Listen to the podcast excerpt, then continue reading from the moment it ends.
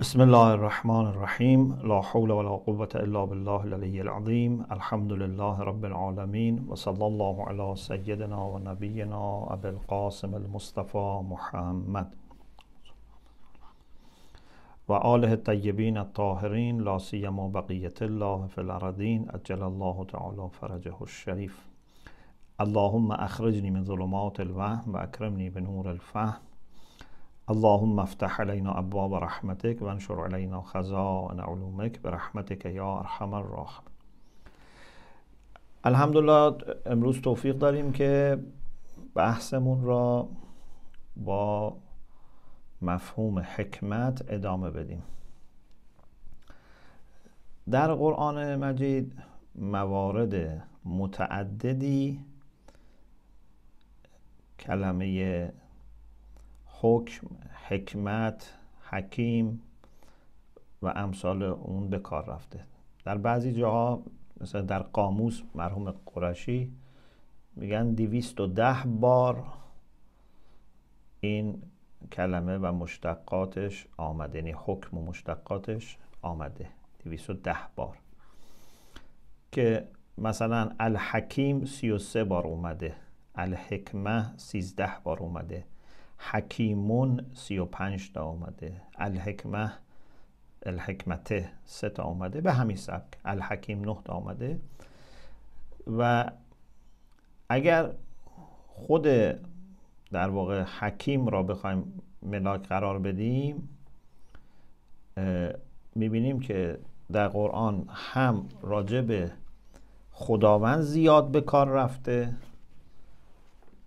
مثلا سوره تقابن آیه 18 سوره فتح آیه 19 سوره حجرات آیه 8 سوره لقمان آیه 9 همینطور دیگه ماشاءالله موارد متعددی. حکیم برای خداوند به کار رفته. خیلی جاهاش هم قبلش علیم آمده یا عزیز آمده. گاهی هم نه مثلا بعدش چیز دیگه اومده. ولی معمولا خیلی یعنی, یعنی خیلی زیاد. داریم مواردی که علیم حکیم و عزیز حکیم آمده. و یه جایی هم برای خود قرآن به کار رفته. البته برای خداوند بیشتر به کار رفته ولی برای قرآن هم به کار رفته. مثلا سوره لقمان آیه دو سوره یونس آیه یک سوره یاسین آیه دو سوره آل امران آیه 58 اینجاها حکیم برای خود قرآن به کار رفته. غیر از حکیم حکمت رو داریم که خب این گاهی آمده که مثلا خداوند فرماد ولقد آتینا لقمان الحکمه یا راجع به حضرت داوود داره و شدد ناملکه و آتیناه الحکمت و فصل الخطاب. سوره ساد آیه 20 ما را حضرت لقمان سوره لقمان آیه 12 راجع به حضرت عیسی داره که قال قد جئتکم بالحکمه داره باز مثلا راجع به قرآن که خیلی جاها الکتاب و الحکمه با هم آمده. مثلا یعلمهم الکتاب و الحکمه بنابراین الان ما تمرکزی که تو این بحث می‌خوایم بکنیم انشالله این است که حکیم و حکمت را ببینیم به چه معنایی است. گرچه برای اینکه این روشن بشه حکیم و حکمت باید به خود کلمه اصلی که حکم هست بپردازیم که ریشه هست اونم مشخص کنیم. ولی اون چیزی که بیشتر بحث ما هست حکیم هست و حکمت و محکم که باز اون راجع به قرآن به کار رفته که هن آیات محکمات یا اینکه کتاب احکمت آیاتو یا فاذا انزلت سورت محکمه اینا رو هم ان مقدار روش بخوایم بحث بکنیم. من به ذهنم رسید که ما اول بیایم از تحقیق را بحث بکنیم بخونیم بعد بریم خودمون حالا در این جلسه یا جلسه آینده آیات رو بررسی کنیم. و یه مقدار روایاتی رو هم داریم که اون روایات هم می‌تونه کمک بکنه. ولی بحثمون رو سعی می‌کنیم با خود قرآن مشخص بکنیم و از روایات استفاده تکمیلی بکنیم. خب در التحقیق جلد دوم صفحه 300 و ببخشید 264 جلد دوم صفحه 264 که لینکش هم براتون فرستادم. خب ایشون طبق معمول اول با کتاب های لغت شروع می‌کنن. در مصباح المنیر فیومی الحکم و القضا حکم یعنی قضاوت کردن داوری کردن. و اصل معنای حکم یعنی المنع منع کردن باز داشتن ارتباطش چیه؟ چطور حکم کردن به معنای منع کردن توضیح میده ایشون. یقال حکم تو علیه به کذا اذا منعته من خلافه. وقتی من بر یک کسی یه حکمی می‌کنم یعنی او را از مخالفت با او باز میدارم. فلم یقدر علی الخروج من ذالک دیگه نمی‌تونه از این حکم خارج بشه. میگه باید اینجوری عمل بکنی. پس او را در واقع چیکار می‌کنیم؟ محدود می‌کنیم و میگیم غیر از این دیگه نمی‌تونی عمل بکنی. میشه بازداشتن. پس تکیه در حکم روی بازدارنده بودنه در قضاوت تکیه روی تمام کردن و حرف آخر رو زدن هست. چون قضا یقضی یعنی تمام کردن پایان دادن. ولی در حکم تکیه روی منع کردن و بازداشتنه خیلی جالبه یعنی چطور؟ اینقدر در زبان عربی دقت های وجود داره که برای همین قرآن میفرماد عربی مبین عربی آشکار. اگر گفته شد حکم تو بین القوم یعنی چی؟ یعنی فصل تو بینهم. یعنی من فیصله دادم. اختلاف نظری بوده. هر کی یه چیزی میگفتش اون کسی که قول فصل رو میگه اون چیزی که نظر فاصل رو میگه. یعنی فیصله میده تمام می‌کنه بحث رو داره حکم می‌کنه. بنابراین شما میشید حاکم یا حکم. جمعش هم میشه حکام. یا حاکمون یعنی می‌تونه جمع مکسر داشته باشه حکام یا جمع با واونون جمع مذکر سالم حاکمون. تو قرآن داریم احکم الحاکمین مثلا.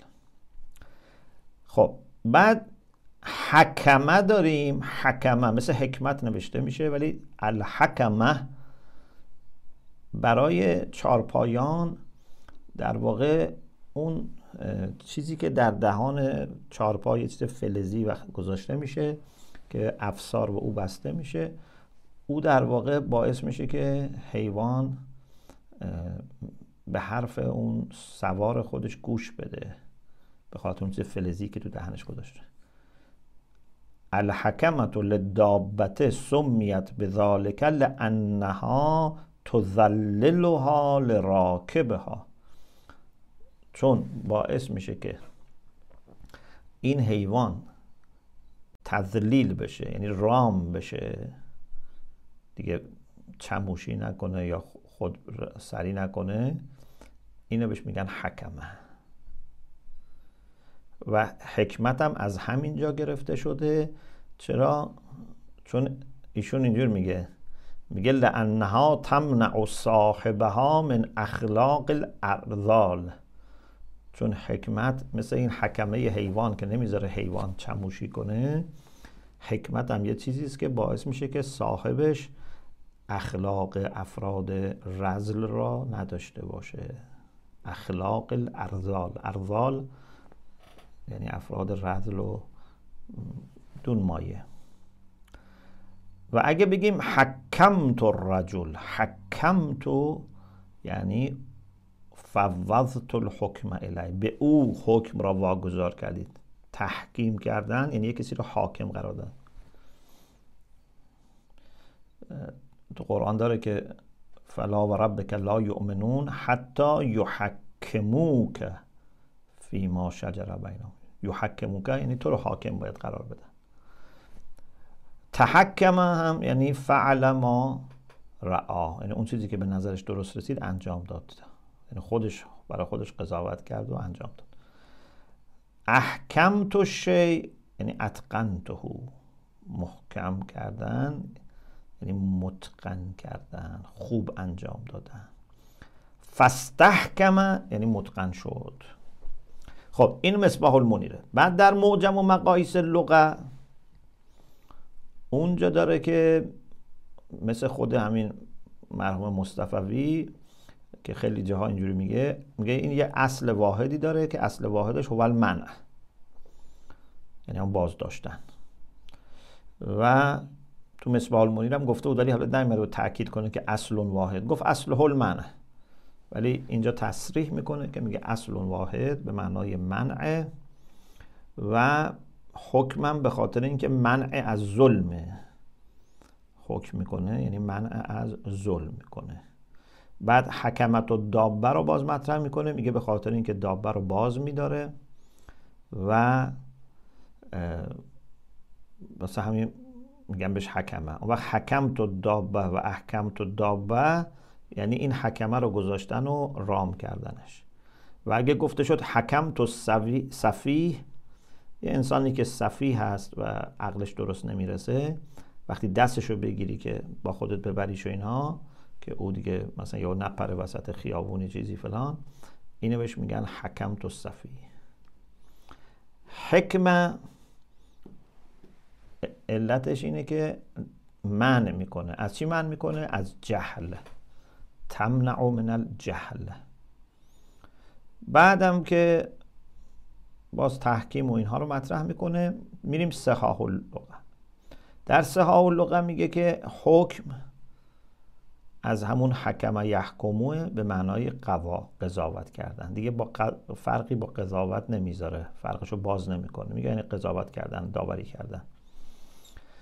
حکمت رو هم میگه از علم. حکیم یعنی العالم. یعنی باز اینجا بین حکمت و علم هم فرق چندانی نمی‌ذاره که چه نوع علمی آخه. عموم خصوص مطلقه عموم خصوص منوچه چیه؟ چیزی نمیگه. ولی بعد میگه صاحب الحکمه و الحکیم المتقن للامور. کسی است که امور را متقن می‌کنه. حالا متقن می‌کنه یعنی می‌داند چطور باید انجام بده یا درست انجام میده. چون اتقان کردن یعنی یتقنه یعنی خوب می‌دونه که باید کارو چی کار کرد. مثلا میگه میشون رانندگی رو متقن انجام متقنه یعنی یتقنه یعنی خوب می‌دونه یا خوب پیاده می‌کنه هر دوش می‌تونه باشه.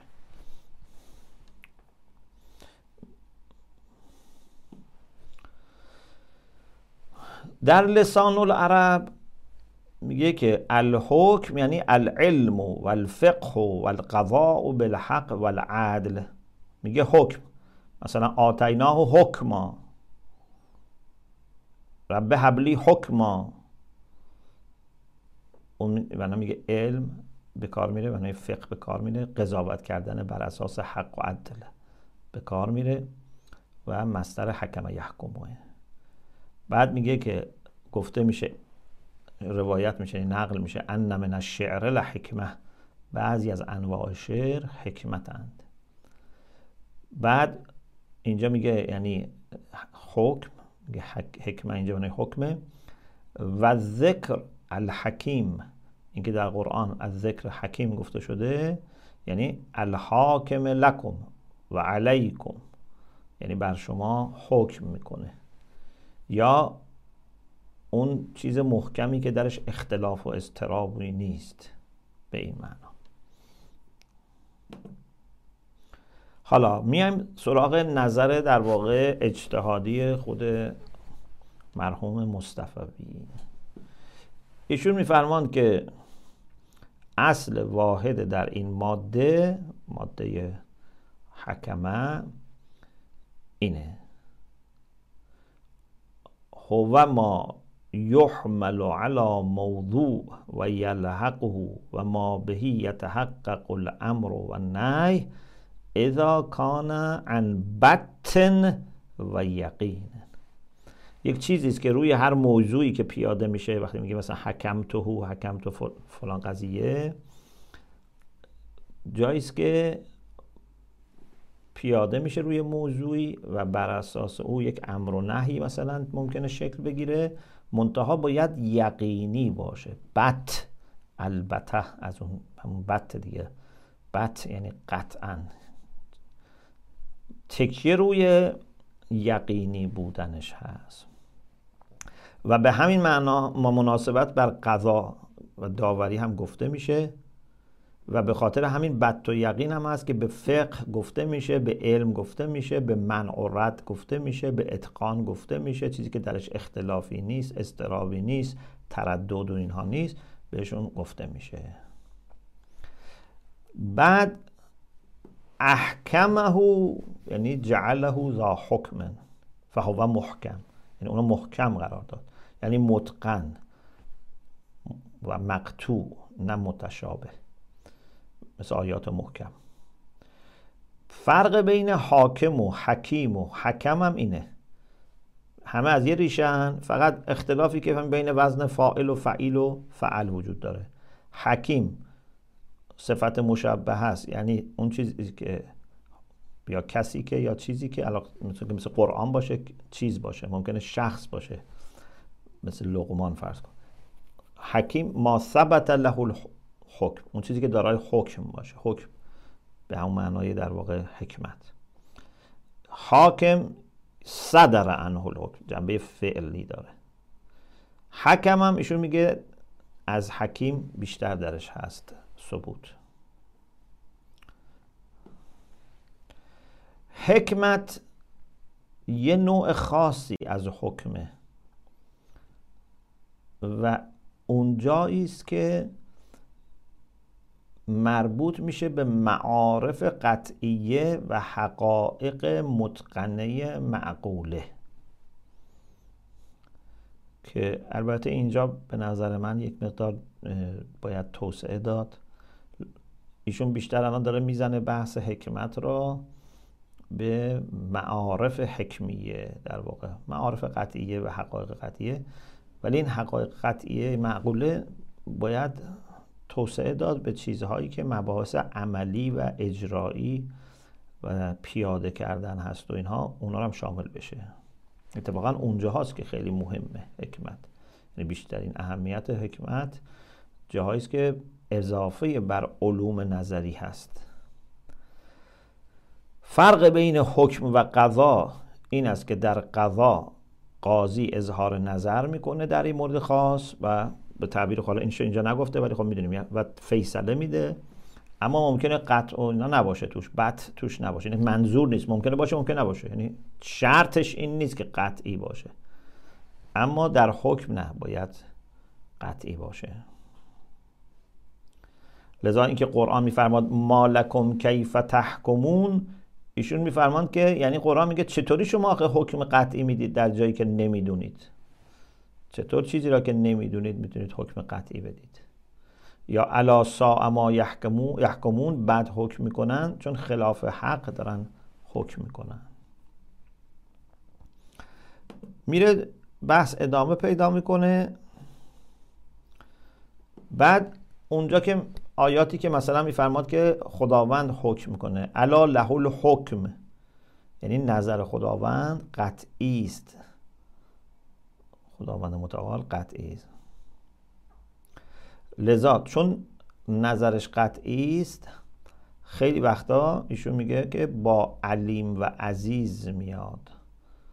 چون حکیم باید حکم قطعی داشته باشه و حکم قطعی با علم و با عزت عزت استواری میاره عزت از بودن با حق شامل حاصل میشه و استوار متزلزل نیست. والله علیم حکیم یا والله عزیز حکیم یا کان الله علیما حکیما یا کان الله عزیزا حکیما. تنزیل الکتاب من الله العزیز الحکیم. می‌بینید همش هی قبلش یا عزت اومده یا علم اومده. نه اینکه کل موارد حکیم اینطور باشه این مواردی که ما میگیم و موارد زیادی داریم که اینطور هست. بعضی جا مثلا داره با واسع آمده. واسعا حکیما. خب که اینجا واسع هم باز به معنای شامل شدن و احاطه علمی داشتن ایشون گرفته. یا هو الحکیم الخبیر. با خبر بودن و یعنی خبر یعنی اطلاع نسبت به جزئیات داشتن و اینها. گاهی هم نه فقط رو خود حکیم بودن خداوند تکیه بوده. لذا ممکنه که روی این بحث علم و اینها تکیه نشده باشه و یه اوصاف دیگری مثلا اومده شده من حکیم حمید یا تواب حکیم یا هو الحکیم مثلا علیم. اگر علیم بعد از حکیم بخواید بگید این آیه رو می‌تونید بگید هو الحکیم العلیم یعنی نمی‌خواسته پیش زمینه و مبنا و اساسش رو بگه. بعدش گفته حکیم العلیم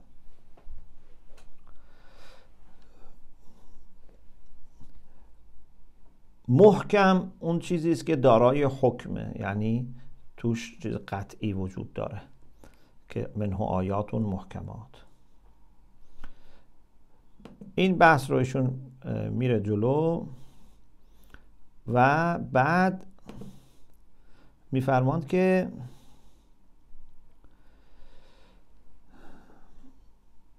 آیه شریفی که داره که ما کان لبشر ان یعطیه الله الکتاب و الحکم و النبوه میگن که یعنی چی؟ بشر نم... اصطلاح نمی‌تونه خودی به خودی خود مثلا به, به دلخواه خودش کتاب و حکم و نبوت داشته باشه یا مثلا فرض کنید که اگر اینطور شد لوازم و تبعیات تبعات و لوازمی داره و اینها. خلاصه چیزی نیست که به دل بخواهی باشه چه در مقدماتش چه در پیامتاش این کتاب و حکم و نبوت بهش داده بشه که مثلا یه اینو بهش بده بعد بیاد برای خودش ادعایی بکنه و امثال ذالک میگن به ان یسیر ذا یقین و معرفت اینکه دارای معرفت و یقین باشه بعد با افاظه و اشراق الهی به مرتبه حق الیقین برسد. پس حکم یعنی معرفت قطعی و یقینی. بعد میگن که حکمت یک نوع خاصی از حکم است که خداوند به کسانی که از بندگان مخلص خودش بخواد میده. یعت الحکمت من یشا و من یعت الحکمه فقط اوتی خیرا کثیرا. ذالک ما اوحا الیک ربک من الحکمه و لقد آتینا لقمان الحکمه. آخرین جمله اینه. آخر آخر این بحث اینه. فظهر ان الاحکام الحقیقیه ما یتعلق و یلحق بالموضوعات تکوینیه پس احکام یعنی اون چیزهایی که حکم راجبش شده یا میشه. اموری هستند که مربوط به موضوعات واقعی هستند. موضوعات تکوینی واقعیات. و چون تکوین به دست خداست و علم و اراده و قدرت هم به دست خداست پس احکامش هم چیه؟ به دست خداونده. او می‌داند. فتکون احکامه ایزن به علم الله و احاطته. وسع ربی کل شیء علم. پس تکوین او انجام میده. حکم قطعی و یقینی که باید باشه که چون تو حکم خبید قطعی و یقینی بودن اونم دست اوه و علم اوه. و او ممکنه به افرادی این علم را بده. که بفهمند که چی باید انجام بشه در این عالم هستی که به اون نتایج برسه. این بحثی است که ایشون داره. در قاموس قاموس قرآن نه قاموس لغه قاموس قرآن مرحوم قرشی که اونم کتاب خوبی است. به مفصلی شاید تحقیق نیست تعداد مجلداتش خیلی کمتره ولی خب اونم کتاب خیلی خوبی است. فارسی هم هست مرحوم قرشی اونم یه بحثی داره اینجا که من اگر اجازه بدید یک استراحت مختصری داشته باشیم نماز بخونم و انشالله این را با تعمل خودمون رو آیات رو انشالله عرض می‌کنم بعدش. الحمدلله رب العالمین.